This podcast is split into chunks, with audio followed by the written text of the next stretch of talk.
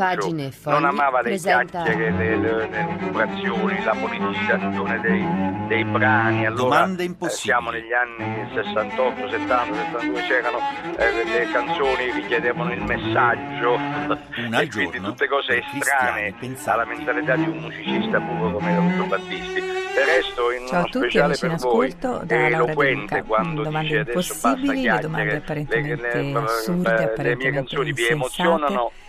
Ai eh, volutamente E provocatorie e non necessariamente cerca di risposte, che però vogliono rimettere in abbiamo moto il capito dopo pensiero, tanti anni che quello è rieducarci il al dubbio sano, canzonette. spirito critico, Se, se una emozionano vuol dire che sono nati da un'ispirazione, vuol stessi, dire che diciamo sono felici Solo e che probabilmente al dureranno nel giusto, tempo. A Se volte non emozionano chiarisce vuol la dire che sono ragione fatte a e ci tavolino, dà studiate, pace. È un pensiero di- dello scrittore di- brasiliano di João elucubrazioni Guimarães e di Rosa. calcoli e Allora, la domanda impossibile di oggi è questa. Perché alcune persone sono indimenticabili? Don't you forget about me.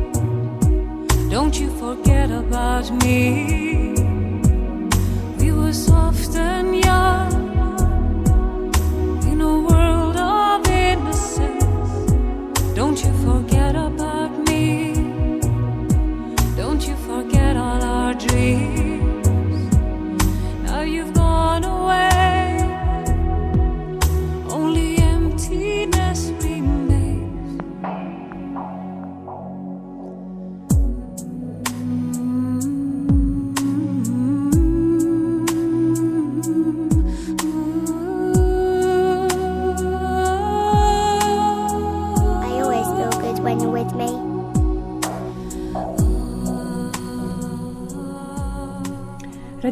Vaticana Italia, le domande impossibili. La domanda di oggi è perché alcune persone sono indimenticabili? Perché ci lasciano un segno, eh, nel bene o nel male naturalmente? Perché non possiamo non tornare a pensare a qualcuno magari che non vediamo più da tanto tempo con gratitudine, con eh, nostalgia oppure con dispetto, con rabbia, anche con rabbia? Insomma, che cosa fa sì che alcuni nomi, alcuni e non altri, quindi alcune persone, alcune e non altre, restino incise nel nostro cuore? Che cosa rende indimenticabili, ovvero capaci di cambiare addirittura la nostra vita in maniera eh, duratura, quasi definitiva? A volte sono proprio maestri di vita queste persone. Il loro esempio, cioè, non può non essere seguito le loro parole non possono non essere ascoltate. In verità non ci sono molte persone di questo genere, purtroppo. Però a volte capita che anche noi siamo distratti, disattenti no? alla qualità di chi abbiamo di fronte, alle tante qualità di chi abbiamo di fronte. A volte maestri di vita potenzialmente indimenticabili stanno anche nel panettiere, nel vicino di casa, nell'infermiera eh, in ospedale. I maestri di vita indimenticabili in genere sono frequentatori di grandi spazi, no? di, di, di dimensioni altre, altre e alte, più semplici ma anche più essenziali e per questo più decisive, più elevate. Facciamo un esame di coscienza per vedere come accogliamo la parola di Dio. Alla domenica la ascoltiamo nella messa. Se la ascoltiamo in modo distratto o superficiale, ella non ci servirà molto. Dobbiamo invece accogliere la parola di Dio con mente e cuore aperti, come un terreno buono, in modo che sia assimilata e porti frutto nella vita concreta. Gesù dice che la parola di Dio è come il grano, è un seme che deve crescere nelle opere concrete. Così la parola stessa ci purifica il cuore e le azioni e il nostro rapporto con Dio e con gli altri viene liberato dall'ipocrisia. Così Papa Francesco domenica 2 settembre scorso all'Angelus di mezzogiorno. La domanda impossibile di oggi è perché ci sono persone che non dimentichiamo mai? Perché queste persone non dimenticano la parola di Dio, evidentemente, come ci ricordava Francesco. cioè sanno ascoltarla, sanno tradurla in azioni concrete, dunque la espandono, la diffondono, diventano testimoni convincenti, irresistibili, maestri irresistibili e dunque indimenticabili.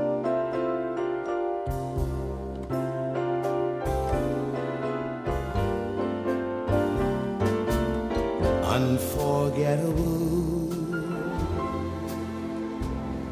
That's what you are. Unforgettable, though near or far.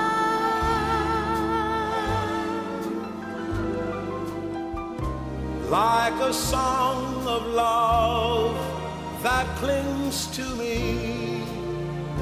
How the thought of you does things to me never before. Has someone been more unforgettable in every way.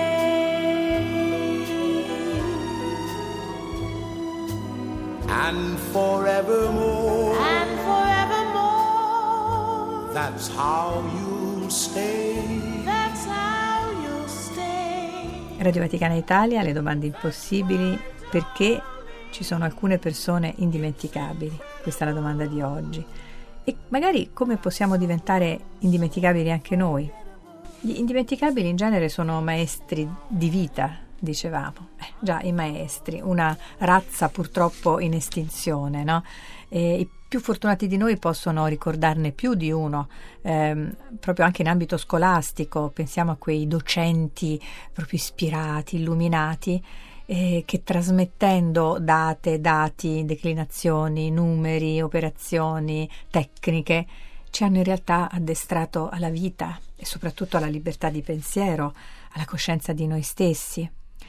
Qualche giorno fa sul Corriere della Sera lo scrittore e insegnante eh, Alessandro Davenia firmava un pezzo intitolato Non crollano solo i ponti, un pezzo dedicato alla imminente riapertura della scuola. E in questo pezzo eh, si rivolgeva proprio ai suoi colleghi insegnanti, maestri. Guardati entrare in classe, osservati dal portamento ai libri che hai con te, che cosa vedi, perché sei lì, per chi sei lì, perché hai scelto chimica, italiano, fisica, diritto e hai scelto di raccontarli a una nuova generazione. Rispondi a queste domande mentre ti vedi disporre gli strumenti del mestiere sulla cattedra. Adesso ascoltati formulare l'appello, come pronunci i nomi dei tuoi studenti, come guardi i loro volti e che cosa vedi sul tuo.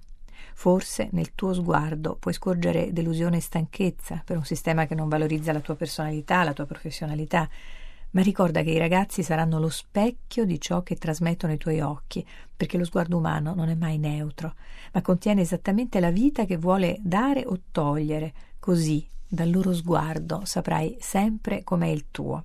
I ragazzi ti chiedono di soffrire per loro e il verbo vuol dire sia portare il peso della vita, sia dare la vita, concepirli e generarli, non respingerli nel buio, lasciali venire alla luce attraverso di te. Ma c'è quella luce nei tuoi occhi? Come sarà la tua prima lezione? Quante domande impossibili in questo bel pezzo di Alessandro Davenia sul Corriere della Sera di qualche giorno fa, intitolato Non crollano solo i ponti. Un richiamo dunque alla grande missione del maestro, del docente in genere e un promemoria su come rendersi veramente indimenticabile per i suoi studenti.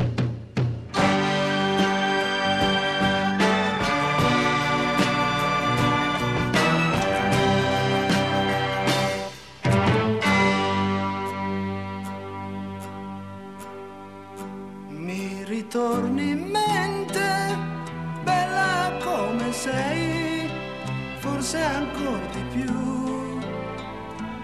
Mm. Mi ritorni in mente, dolce come mai, come non sei tu. Mm. Un angelo caduto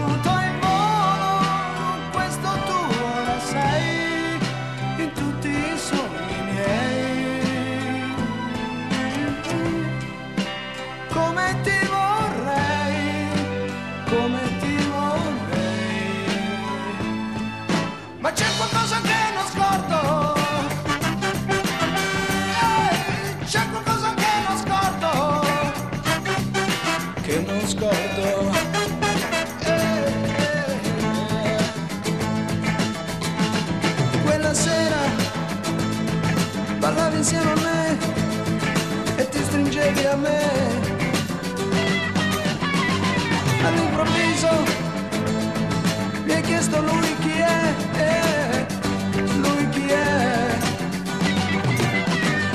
Un sorriso e ho visto la mia fine sul tuo viso.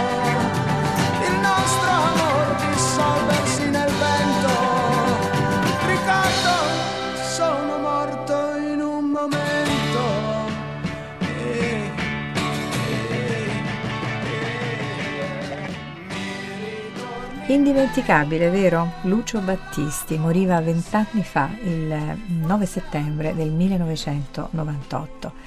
E domande impossibili, la domanda impossibile di oggi è perché ci sono alcune persone che rimangono definitivamente indimenticabili, a lungo indimenticabili.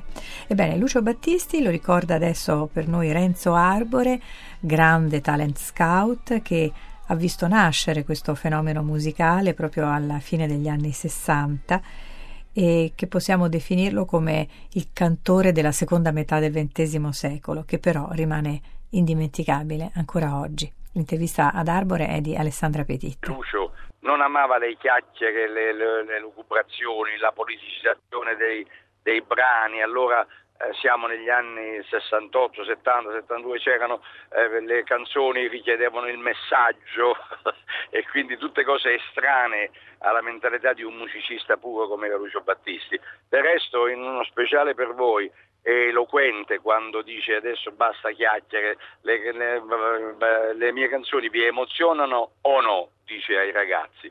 E quello era il punto dell'ispirazione di Lucio Battisti, se le canzoni erano emozionanti o no. Lo abbiamo capito dopo tanti anni che quello è il criterio con il quale si giudicano le canzonette. Se, se emozionano vuol dire che sono nate da un'ispirazione, vuol dire che sono felici e che probabilmente dureranno nel tempo. Se non emozionano vuol dire che sono fatte a tavolino, studiate, frutto di, di, di elucubrazioni, eh, di calcoli e quindi forse destinate a scomparire. Era una persona molto timida, molto solitaria, ma aveva una grande autostima, insomma sapeva di essere uno dei migliori, però Lucio Battisti non sarebbe Battisti senza Mogol.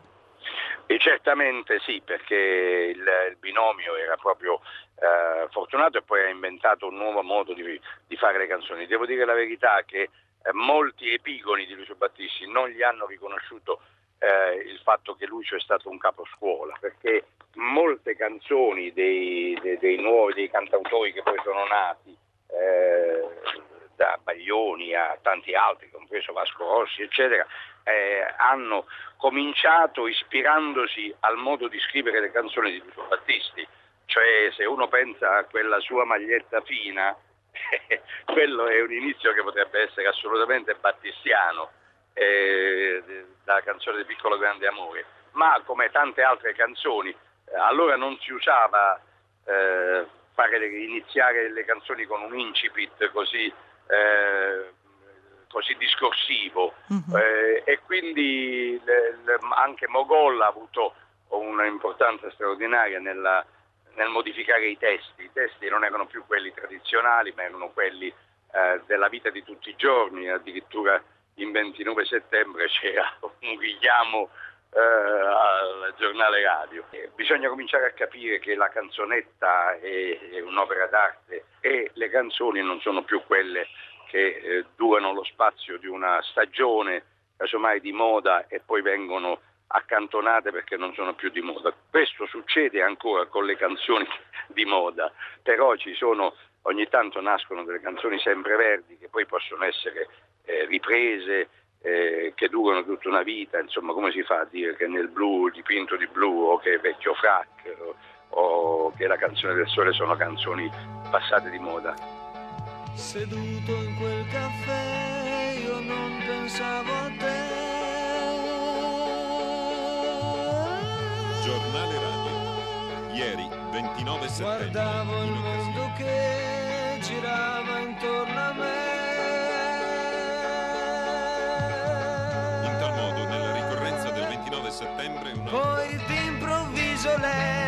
Sorrise e ancora prima di capire mi trovai sotto braccio lei stretto come E così Renzo Arbore ricordava Lucio Battisti, il quale moriva vent'anni fa, il 9 settembre del mm, 1998.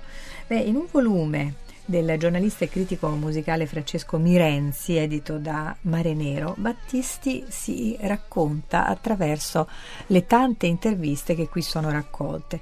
Il libro si intitola Battisti Talk, tutte le interviste alla stampa, radio e televisione. Voglio salutarvi oggi, cari amici, leggendovi un brevissimo passaggio che l'indimenticabile Battisti ehm, riservò al- ad un'intervista di Giorgio Fieschi, che fu proprio l'ultima fra le tante, le non moltissime che rilasciò. Io trovo molta difficoltà a capirmi e quindi a capire anche la mia musica, perché la mia musica è un contrasto, così come io vedo la vita. Ossia, coesistono nella mia musica il desiderio di fare musica bella, ma anche molto popolare, il desiderio di fare musica molto creativa e anche musica molto rozza, perché possa arrivare a un pubblico che non ha voglia per niente di spremersi la testa e che magari ha ragione. Quindi questo crea di volta in volta strane cose, che sono molto diverse. Questo è il bello della musica, non si sa mai che cosa esce fuori. Delle volte può venire fuori una canzonetta, ma altre volte da questo contrasto, da questa cosa caotica, possono nascere cose molto belle. Nella semplicità delle parole di Lucio Battisti, forse qualcosa del segreto della sua musica e della sua persona indimenticabile. Domande impossibili, che cosa rende alcune persone indimenticabili? Fascino, ardore, testimonianza di vita, fede in Dio, un po' di tutte queste cose, più altre misteriose e indefinibili, che è giusto rimangano tali. Cari amici, le domande impossibili di oggi terminano qui. Eh, sono in onda tutti i pomeriggi dalle 18.13 o giù di lì, dal lunedì al venerdì. Ciao e buon proseguimento con i programmi Radio Vaticana.